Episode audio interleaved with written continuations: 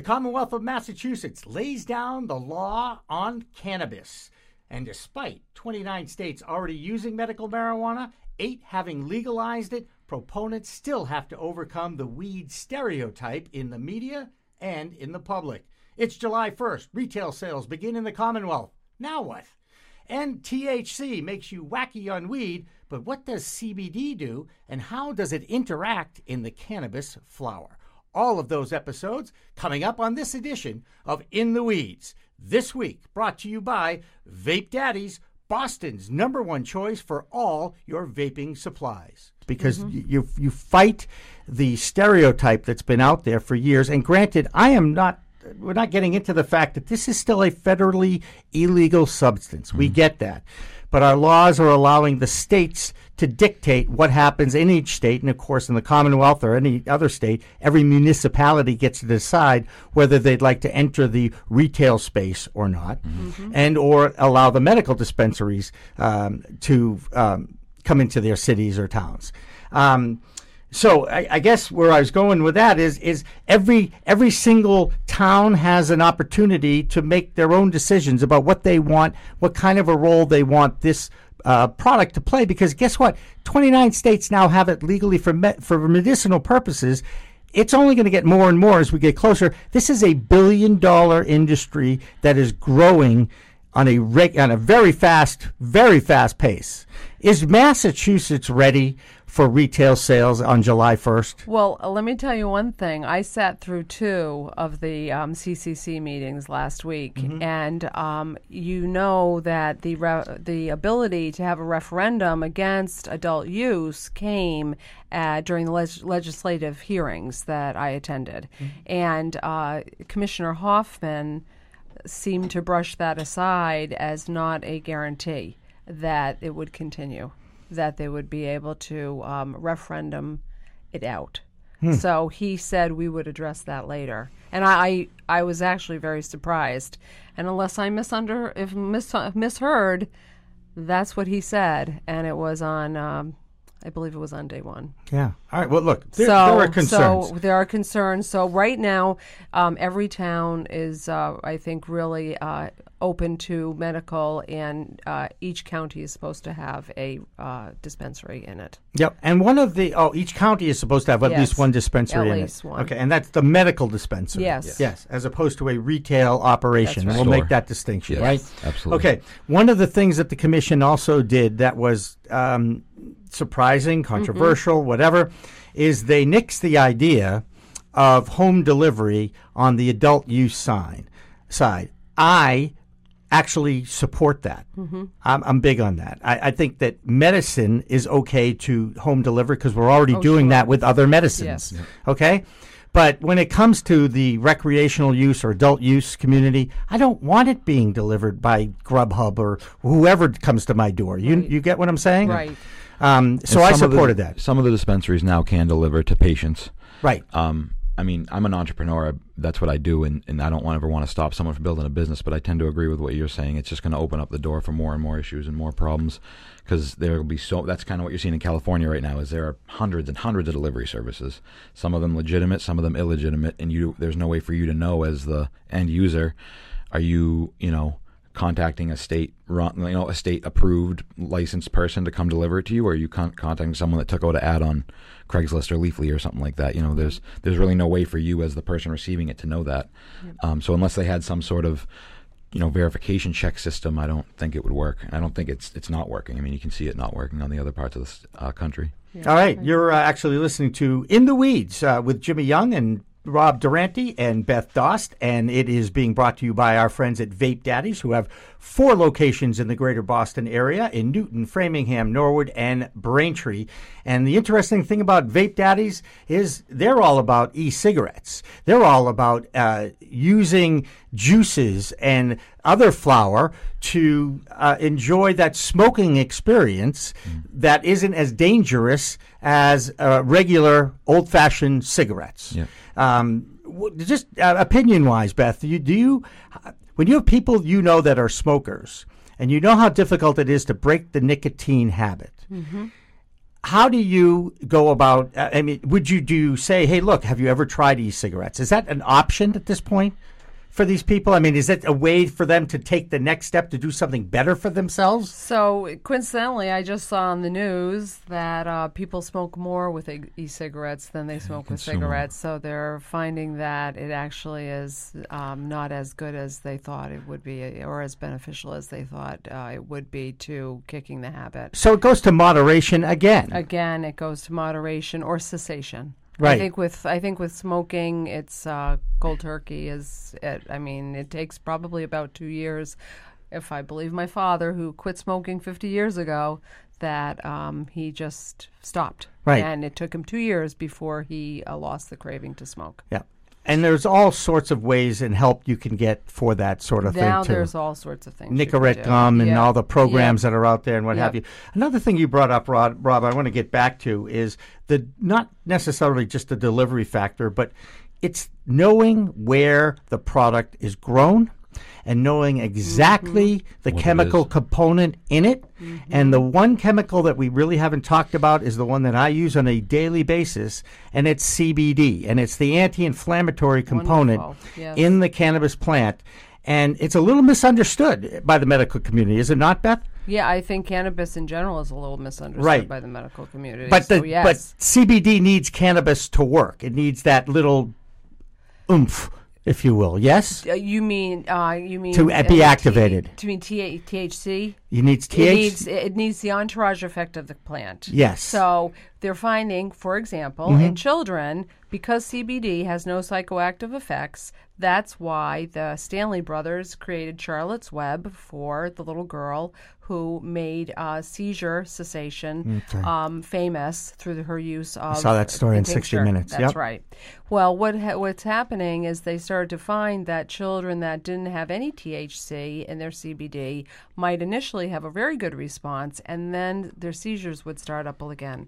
When they added a little bit of THC, and actually children do very well with THC because they they think they theorize they have a fast metabolism, and once they add a little bit of THC, their seizures would stop again. So uh, Raphael Mechoulam and his team, and the credit goes to him, has coined the term entourage effect, which means that all of the plant together is much better and necessary than its individual parts. Yeah, I think that that's Mm-hmm. terrific uh, to know. And again, there's so much scientific research backing this up. This isn't just us sitting around a table Ton. and talking about it. The science cannot be ignored. You can't ignore it anymore. you can't. Um, interesting. I'm looking at another um, thing. And again, Leafly is a great resource. Leafly.com, I think it is. Leafly.com. Yeah, they usually. I think the apps their main thing, but you can go to. The, I don't know. I what go. the, I'm an old school guy. I'm on, and I'm. I know what the internet is, and Yeah. I use that. Okay. There you go. Uh, you can find it online. Yeah. um, but it talks about some of the. y- y- It's a great resource for education. Yeah. Okay. Uh, it's some of the medical benefits uh, of of the cannabis plant: um, Crohn's disease, Yes. anxiety, Yes. depression, pain, nausea, and um, I. I mean, I just think those things alone should legitimize its effects in our world. yeah. Absolutely. There's a lot uh, aside from that too. You can get like um, all the clinics, not just mine, but we have a lot of anecdotal evidence on our website. MCR Labs, who's a one of the places that does the testing in the state, their website is extremely informative when it comes to things like that from like a scientific and a medical standpoint. Um, rather than you know, Leafly's great, but it doesn't really get into the why, you know, and the and the what. It's it's more so it does this or it does that.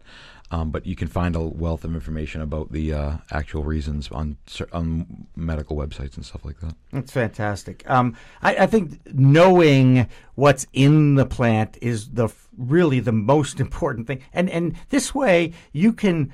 Uh, everybody who takes any kind of medicine, I don't care what the prescription is, okay? Everybody has a different metabolism. We're all human. Yep. And what might work for you at the 2.5 gram multi, uh, milligram level will knock somebody out on, on that's different, right? Right. We, we all get Right. that and and the cannabis community is going through the same thing, and th- that's why I think it's important to continue to preach, if you will, the uh, as little as possible for the greatest benefit possible. That's right. And that almost is like a mantra, I think, for the industry. You guys agree Our, with well, that? our doctors will recommend that if you've never used it before and you have no experience, that you start at one milligram of THC. Um, in in one milligram. You start with a one to one ratio of THC and CBD, and adjust your ratio from there until you get the desired effects. I mean, I've been working with a patient that's been calling me um, every four hours because she she has cancer and.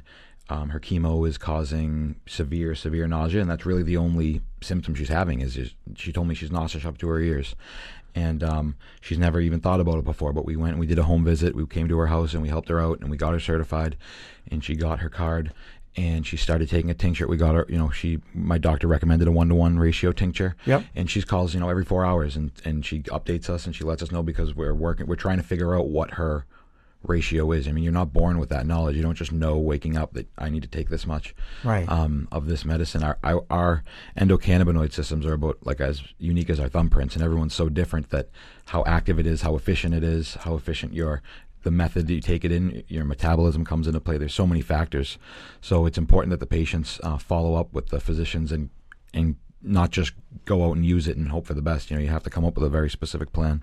Right, and uh, you know, you mentioned. Uh, l- let's talk a little bit about the edibles, because I've always felt uh, I've had a bad experience with an edible. I know a lot of people that uh, are also in the medical uh, have the card have had bad experiences with edibles because the dosing can be very challenging Yeah. because it's being absorbed directly into your bloodstream, Yeah. and there's a delayed effect to the psychoactive um, ingredients in it.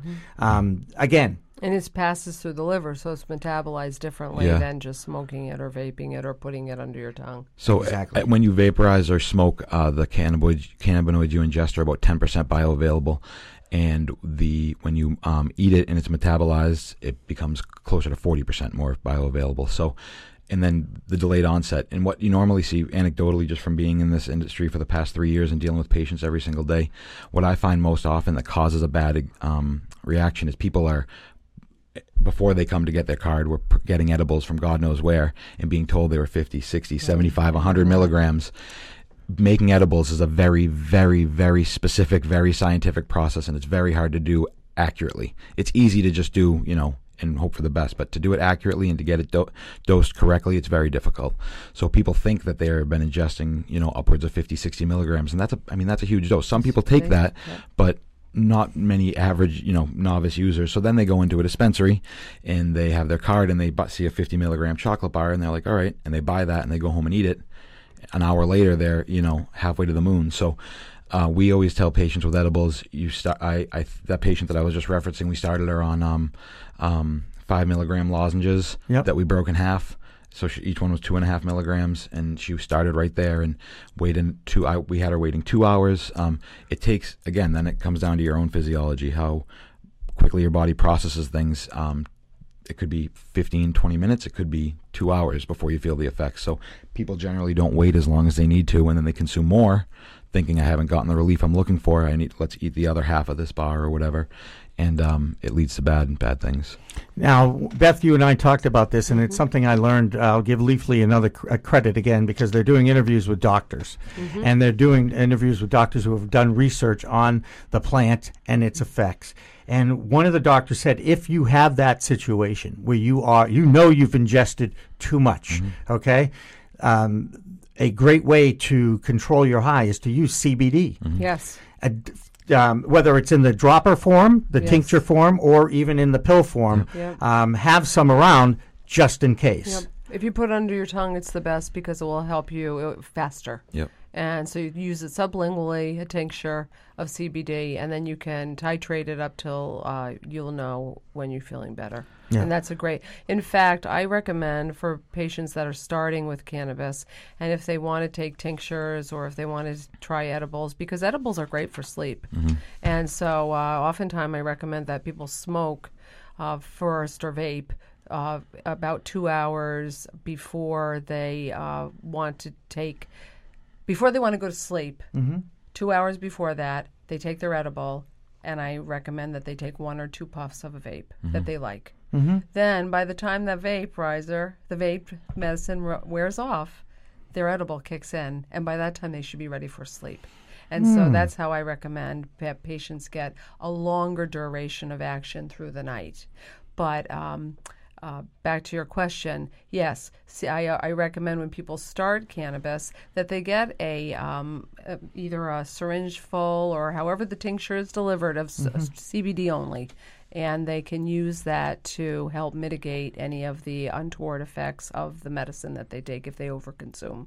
Right, and it and it has happened, and, And it's everybody, uncomfortable. Everyone. it is Yeah, uncomfortable. it's I unco- did- it's it was not a pleasant experience. I just want to And say, even if you're a regular user like Yeah. me, I mean, I've been using. I'm 29. I've been using cannabis since I was 18 every single day. I don't. Um, and I can overconsume and give myself an anxiety attack. And what I found out as I've gotten a little bit older and pay more attention to it, it's what's going on in my personal life.